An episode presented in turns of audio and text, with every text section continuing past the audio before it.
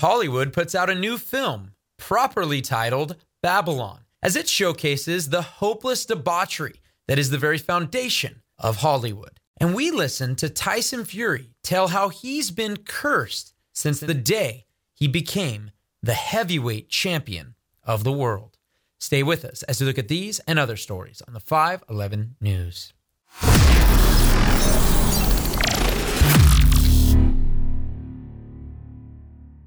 Welcome back to the 511 News. I'm your host, Chad Davidson of Good Fight Ministries. And on today's episode, we're going to be looking at really a new film that came out just recently titled Babylon, which covers the, I guess, the switch from silent film to sound film. And we're going to be looking at that and also some quotations and some statements that have been made by different actors, directors, and even the heavyweight champion of the world. But before we get into that, I would love for you right now to make sure you are subscribed to our Good Fight Ministries YouTube channel right here. If you're listening on podcast, do your best to try to leave a review. One of the things that happens is the more good reviews you have, the more people get to listen. And because we always do our best to share the gospel on this channel, we hope to get that message out as much as possible. But nonetheless, as we look into these stories, it is very interesting. When I had originally seen while walking to dinner with a few friends a big giant poster with the term Babylon on it, I thought, oh no, is this another one of those films regarding some biblical time timeline or something, you know, like Exodus, Gods and Kings, or that horrible Noah film with the rock monsters that came out with Russell Crowe. But I realized that no, it didn't have anything to do with the Babylon of old with old Nebuchadnezzar, but actually was detailing Hollywood. And the film Babylon is a 2022 American epic period comedy drama film written and directed by Damien Chazelle. The film features a huge cast of a bunch of stars, including Brad Pitt and Margot Robbie, and if you remember, Brad Pitt and Margot Robbie were both in the Once Upon a Time in Hollywood film that depict a later time in Hollywood. But this film is quite interesting because it goes for that foundation of the switching over from the silent films over to these films that would actually have speaking in them and, and so forth. And what it details is really the debaucherous edifice that was Hollywood and I believe still is Hollywood today. And actually, you don't need to take my word for it. I want you to hear from some of the directors, some of the actors, and even some of the people who have reviewed this film that are going to speak exactly to what this very disgusting movie is all about. With Babylon, I wanted to capture those early days of Hollywood in a really unvarnished, unsanitized way. I wanted to show what really happened during this time, the extremes to which they lived and worked and partied. It's something you would not expect from the 1920s. To your knowledge, was it are, is, are there shades of truth to sort of how debaucherous it was back then? Well, that's what we're told. I mean, certainly it was before the rating system came in, and and everyone was kind of feeling you know, feeling things out. It was new and and by all reports, it was the wild, wild west and pretty, um, pretty. What I like, what I would uh, our equal would probably be '60s, late '60s rock and roll, early '70s. You know, that kind of Zeppelin esque time that we hear about. Yeah. And yeah, all these like every pretty much everything you see on screen is inspired, even if not by a kernel of something that happened. So there'll be like a story that Damien's read somewhere and then kind of depicts it with we're fictional characters, but amalgamations of real life people and real life stories. Um, but yeah, it sounded just like a pretty debaucherous time. Um, Sounded like a really good time. yeah, it sounded really fun. Damien Chazelle's newest film is here, and it's a three hour long R rated orgy of sex and drugs set entirely in old Hollywood, just in time for Christmas. Yeah, it's interesting actually when it comes to this film because Damien Chazelle is famous for his movies like Whiplash and La La Land, which tell and depict an entirely different view of a lot of these things ultimately. It seems to be he's kind of gone into a little bit of a different genre here. But when we look back at this, I, I find it very interesting because we are talking about a film that is supposed to depict what it looked like when really the whole scene was going to change here in Hollywood and what filming movies and what was going to be happening and what that was going to look like. And I think of that old song that said that the video killed the radio star. And I also think about the reality of when we actually began having filmed debates rather than just radio broadcasts. And I think the most famous one that ever took place was when Richard Nixon debated JFK. And for those who listened on radio at the time and weren't actually watching what their facial structures were looking like and the the kind of sweating that was maybe going on and so forth, that most people thought Richard Nixon had won the debate. But for those who had watched it and actually viewed it on the television, they then said, hey, this good looking JFK versus a Richard Nixon who is not so good looking, it seems like maybe he won the debate. And so you do see how the visual aid, and then now the switching in terms of this from a complete silent film to actually hearing the actor's words, where there was going to be a change. But one of the things that didn't change, and one of the things that is the foundation here is exactly what was depicted, and that was the debaucherous lifestyle of Hollywood actors. And one of the things that is brought out in this, and I believe this is the point that we can talk about scripturally, one of the things that is so clearly brought out and one reviewer talks about it is how surprised he was with it looks like the director, Damien Chazelle, has actually kind of changed his point of view almost with the depiction of this film, being that he's not only the director, but actually the writer of it. And it seems like his view on Hollywood might be a little different than it was while filming La La Land that's what kind of pushed me back as a viewer and looked at this movie comparing it to La La Land, a movie that it looks at Hollywood in such a beautiful way, and Babylon's the exact opposite.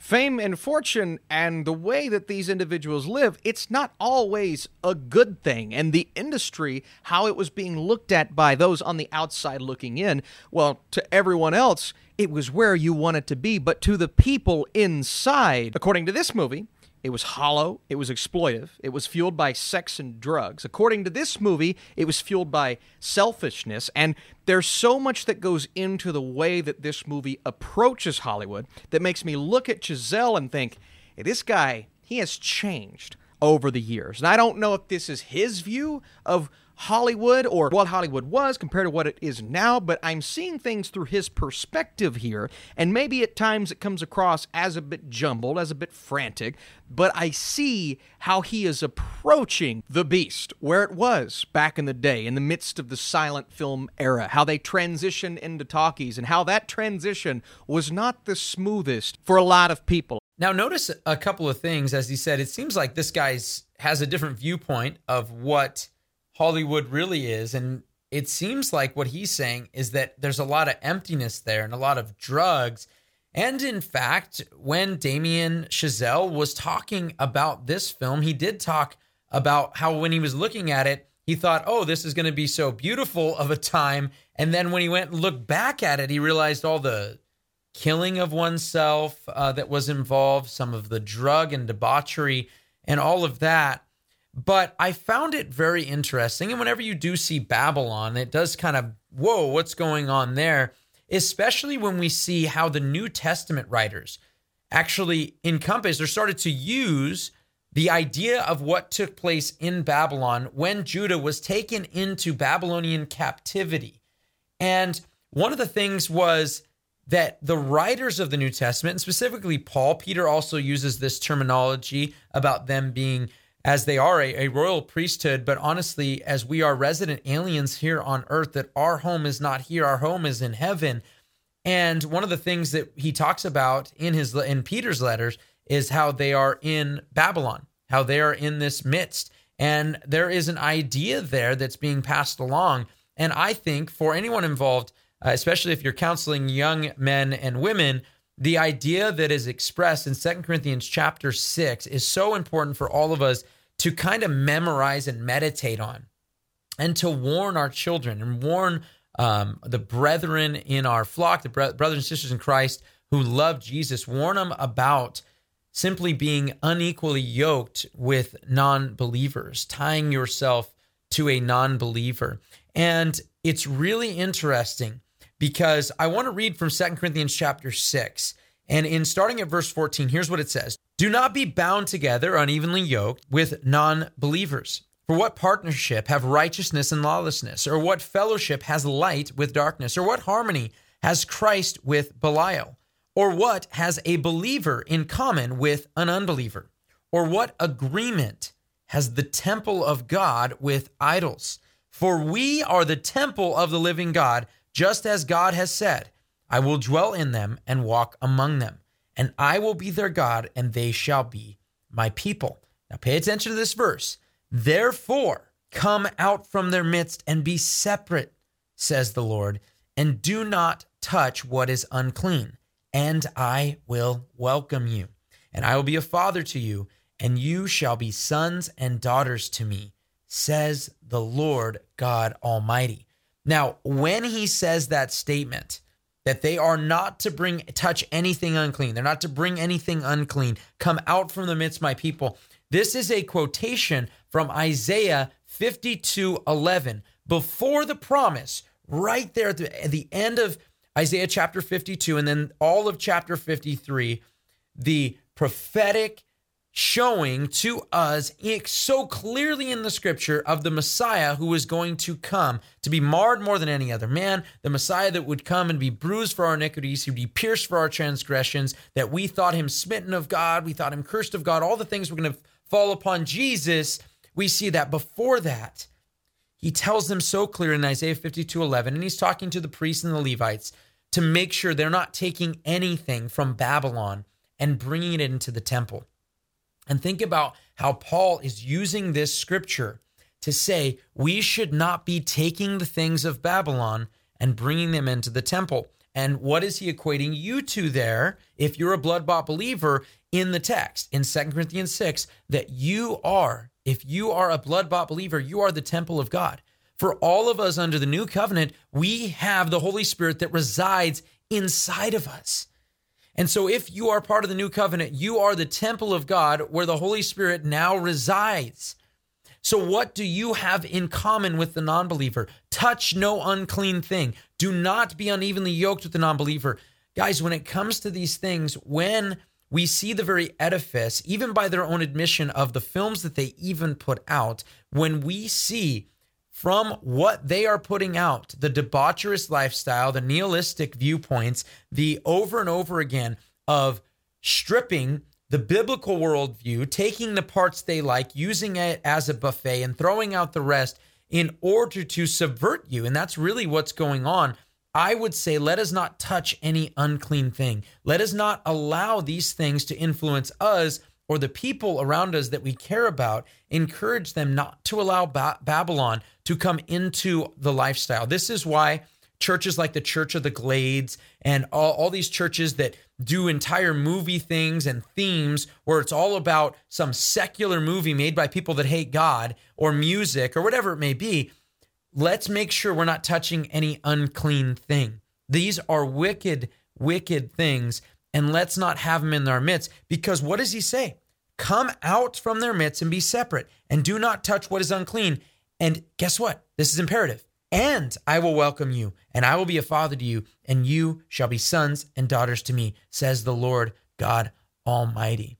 And one thing we also need to look at, and we've talked about this in previous episodes, and we'll put a, link in the description here regarding some of the nihilism that has been pushed in so many of the films and TV and so forth but the hopelessness that is involved in so much in cinema. In fact, this is not, it's very interesting because it's not just simply Christians saying, look at all the hopelessness that we're finding in Hollywood.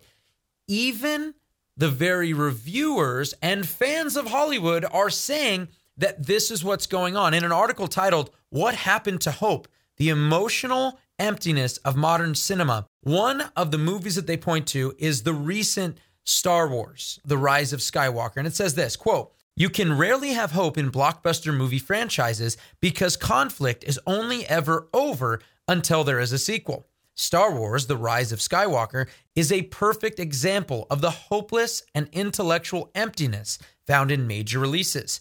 Retreading old plot points and saying nothing of any note, it features the return of the Jedi in the form of Rey, played by Daisy Ridley, even if this should have happened in earnest after the epic journey of the original trilogy.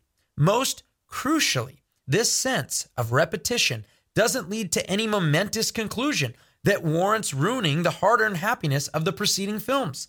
The idea it decides to end the series' main saga on is that the same wars are fought again and again across the generations, a concept that hardly inspires belief in the possibility of real change. Now, notice we're talking about a cyclical nature. So, once again, we are getting the cyclical nature of the false religions of Babylon, of the false religions of the world, whether Hindu, Buddhism, whether it's people who worship stars and, you know, it's the winter solstice, it's the summer solstice, and all this nonsense. It's this cyclical nature that's going to come up more.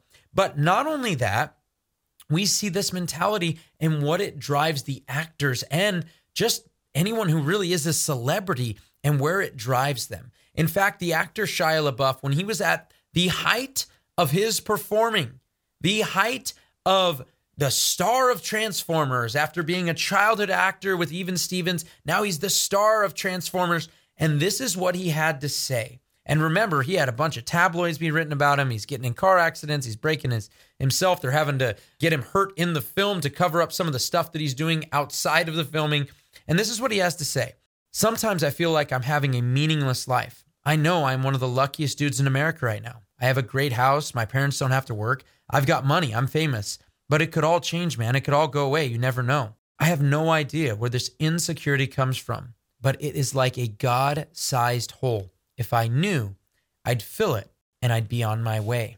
Not only actors, as we've mentioned, but just the idea of celebrity and what it does to a person and where it takes them into these terrible mental states. And not only when it comes to these actors, but just anyone with celebrity. Some of them talk about the curse that it really is being a celebrity. So you have all these people wanting to be that celebrity, wanting to be famous and rich and all of this. And then you hear the people that are actually practicing these things. In fact, I want you to listen when Ariel Helwani was interviewing heavyweight champion Tyson Fury.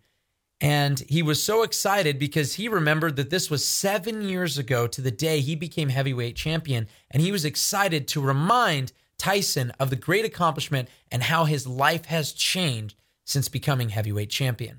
What is your your most sort of um, clear memory from that night? What do, like when you think of that night, what pops to your mind right away? That night that changed your life forever. I, I think it was a night, to be honest. I think I think it was like a, a curse. It's been it's been a pretty seven years since. It was a fantastic 27 years leading to it, but a seven years since. Um, it's almost been a curse beating Vladimir Klitschko.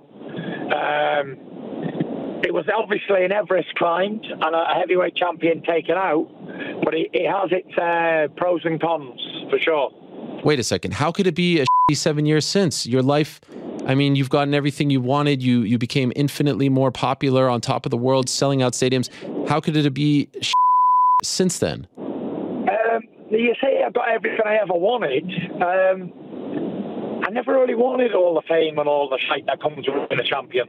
Wasn't what I was about. I got everything I ever wanted by beating Klitschko, just getting that victory over him. Would have been a what is, is um, it takes over your life. You, you, don't own your own life anymore. You can't go anywhere. You can't you, you, can't live a normal life.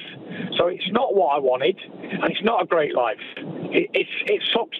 It um, it's not good because you don't have your own life anymore. I'm stuck. I'm stuck where I have to be tortured by people wherever I go. I can't go out with my family. I can't just be a normal guy no more. I've got to be this heavyweight champion, heavyweight boxer who gets um, hassle wherever it is. So yeah, it's not all what I wanted. I didn't really know what I was getting myself in for, to be fair. Um, I wanted the victory over Klitschko, but I didn't want what came with it. I just wanted the fight win. That's what I wanted. Notice the curse that has befallen Tyson. Sadly enough, he's someone who has professed faith back and forth, whether or not he's a Christian, and then turns himself back doing very new age things at some points and also doing drugs, getting caught with uh, on drugs and alcohol and partying it up and so forth. So we pray that he actually has full repentance. But nonetheless, speaking of boxing, this hopelessness that we're talking about that so much of cinema has been pushing, whether in articles, whether in the actors themselves, or even in celebrities. Rocky Balboa, the movie Rocky, written by and directed by none other than Sylvester Stallone, he talked about why he wanted to make that film in light of all the films around him in Babylon, so to speak. And I want you to hear him talk about specifically why he wanted to make a movie like Rocky. Well, I felt at the time that cinema, at least the movies I had been seeing, were at an all-time low. It was everything was anti-society, anti-Christ, anti-government, anti-everything, and there was no one to root for. And I also feel that films are very cyclic, so I wanted to get back into the cycle of uh, the films of the 40s and the 50s, where people say, "Hey, gee, I missed the good old films." Yet Hollywood hasn't taken heed and hasn't made any good old fashion type films where uh, morality was at the forefront. So I took the opportunity to write this particular film, of course, being somewhat selfish because I had myself in mind for it. But that was the, the main motivation. Notice once again, there was a word that Sylvester used in discussing why he wanted to make that film. And that word, once again, was that cyclical understanding. And this is something that not only we can look at by viewing these other religions, it's why astrology exists. It's why so many of these false religions exist is they think everything is cyclical. But for the Christian, we know that there's a culmination where we get to be with Jesus forever and ever, that we look forward, putting on the helmet of salvation, the promise of Christ's return, that we get to be with him forever. And I want you to read this text from Second Peter. In Second Peter chapter 3, he talks about those false teachers who mock the fact that Jesus is coming and actually, where's the sign of his coming? What are you talking about? Where's he? Everything has just always been the same. And here is what he says in Second Peter chapter 3. Know this first of all, that in the last day mockers will come with their mocking, following after their own lust, and saying, Where is the promise of his coming? For ever since the fathers fell asleep, all continues as it was from the beginning of creation. For when they maintain this, it escapes their notice that by the word of God the heavens existed long ago, and the earth was formed out of water and by water, through which the world at that time was destroyed, being flooded with water. But by his word, the present heavens and earth are being reserved for fire, kept for the day of judgment and destruction of ungodly men. But do not let this fact escape your notice, beloved, that the Lord one day is like a thousand years, and a thousand years like a day. The Lord is not slow concerning his promise, as some count slowness, but is patient towards you, not willing that any would perish, but that all would come to repentance. And that's a verse I think is really important for us in this season and this time and having the opportunity to share the gospel freely as we do, recognizing also something that Paul wrote in Ephesians chapter 5 when he said, Make the most of your time, for the days are evil. This is something we need to recognize. And how many more opportunities are you're going to have to share the gospel with your lost family and friends, with your lost neighbor. And I think it's a great time to be able to do that. And I want to leave on a good note today because we recently, as a family, went out and watched a movie that was made about the author of a poem uh, the poem would turn into the song that we know called I Heard the Bells on Christmas Day.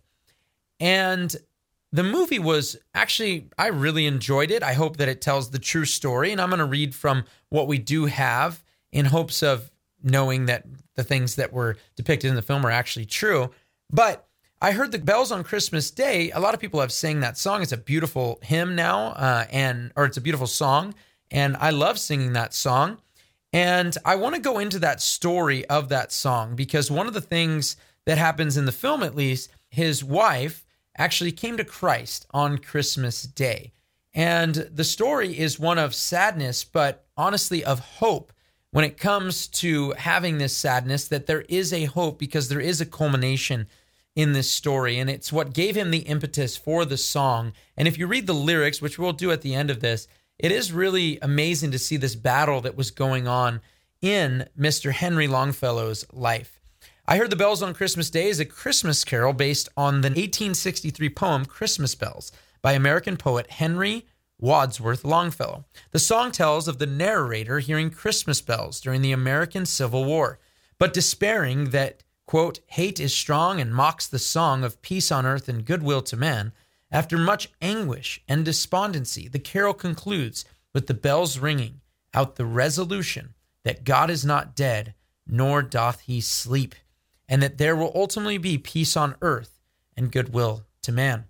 In 1861, two years before writing this poem, Longfellow's personal peace was shaken when his second wife of 18 years, to whom he was very devoted, was fatally burned in an accidental fire. Then, in 1863, during the American Civil War, Longfellow's oldest son, Charles Appleton Longfellow, joined the Union Army without his father's blessing.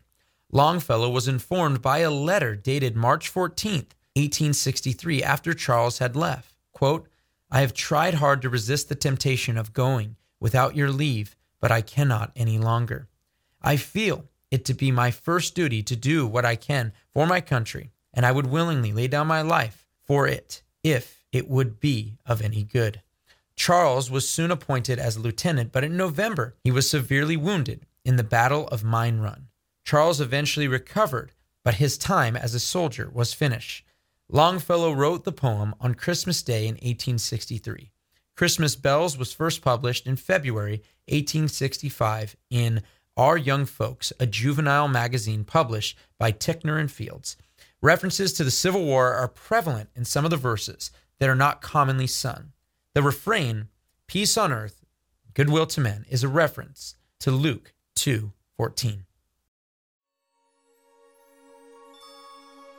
I heard the bells on Christmas Day, their old familiar carols play, and mild and sweet the words repeat of peace on earth, goodwill to men. And thought how, as the day had come, the belfries of all Christendom had rolled along the unbroken song of peace on earth, goodwill to men.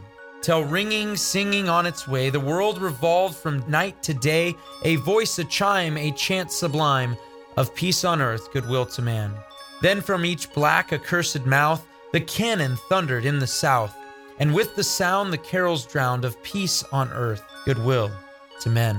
It was as if an earthquake rent the hearth stones of continent, and made forlorn the households born of peace on earth, goodwill to men. And in despair I bowed my head. There is no peace on earth, I said, for hate is strong and mocks the song of peace on earth, goodwill to men. Then pealed the bells more loud and deep God is not dead, nor doth he sleep. The wrong shall fail, the right prevail, with peace on earth, goodwill to men. Longfellow was an abolitionist of slavery and wrote such, I mean, just incredible words.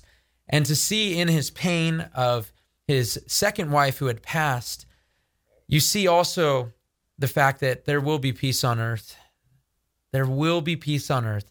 And that peace only comes through Jesus Christ. And the only hope that you can truly find on this earth or the next is found in the finished work that he performed on the cross of Calvary. This is Chad Davidson. Merry Christmas. This is the 511 News. The 511 News with Chad Davidson has been brought to you by Good Fight Ministries, bringing you news and commentary from a Christian perspective. This show can be heard every Friday wherever podcast shows are available, or visit 511news.org. Thank you for joining us, and we look forward to being with you next week on the 511 News.